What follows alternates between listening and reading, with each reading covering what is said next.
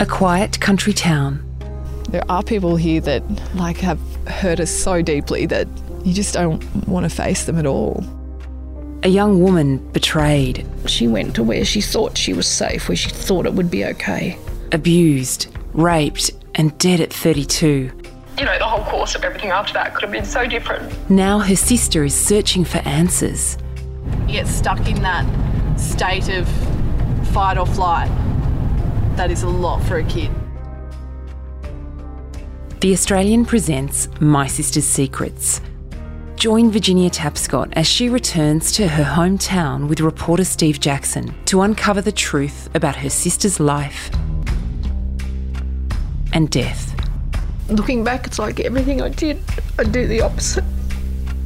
You know, would she still be here? I don't know. My Sister's Secrets, a new podcast by The Australian. Coming soon. There needs to be some justice. Justice, all right. There will never be enough.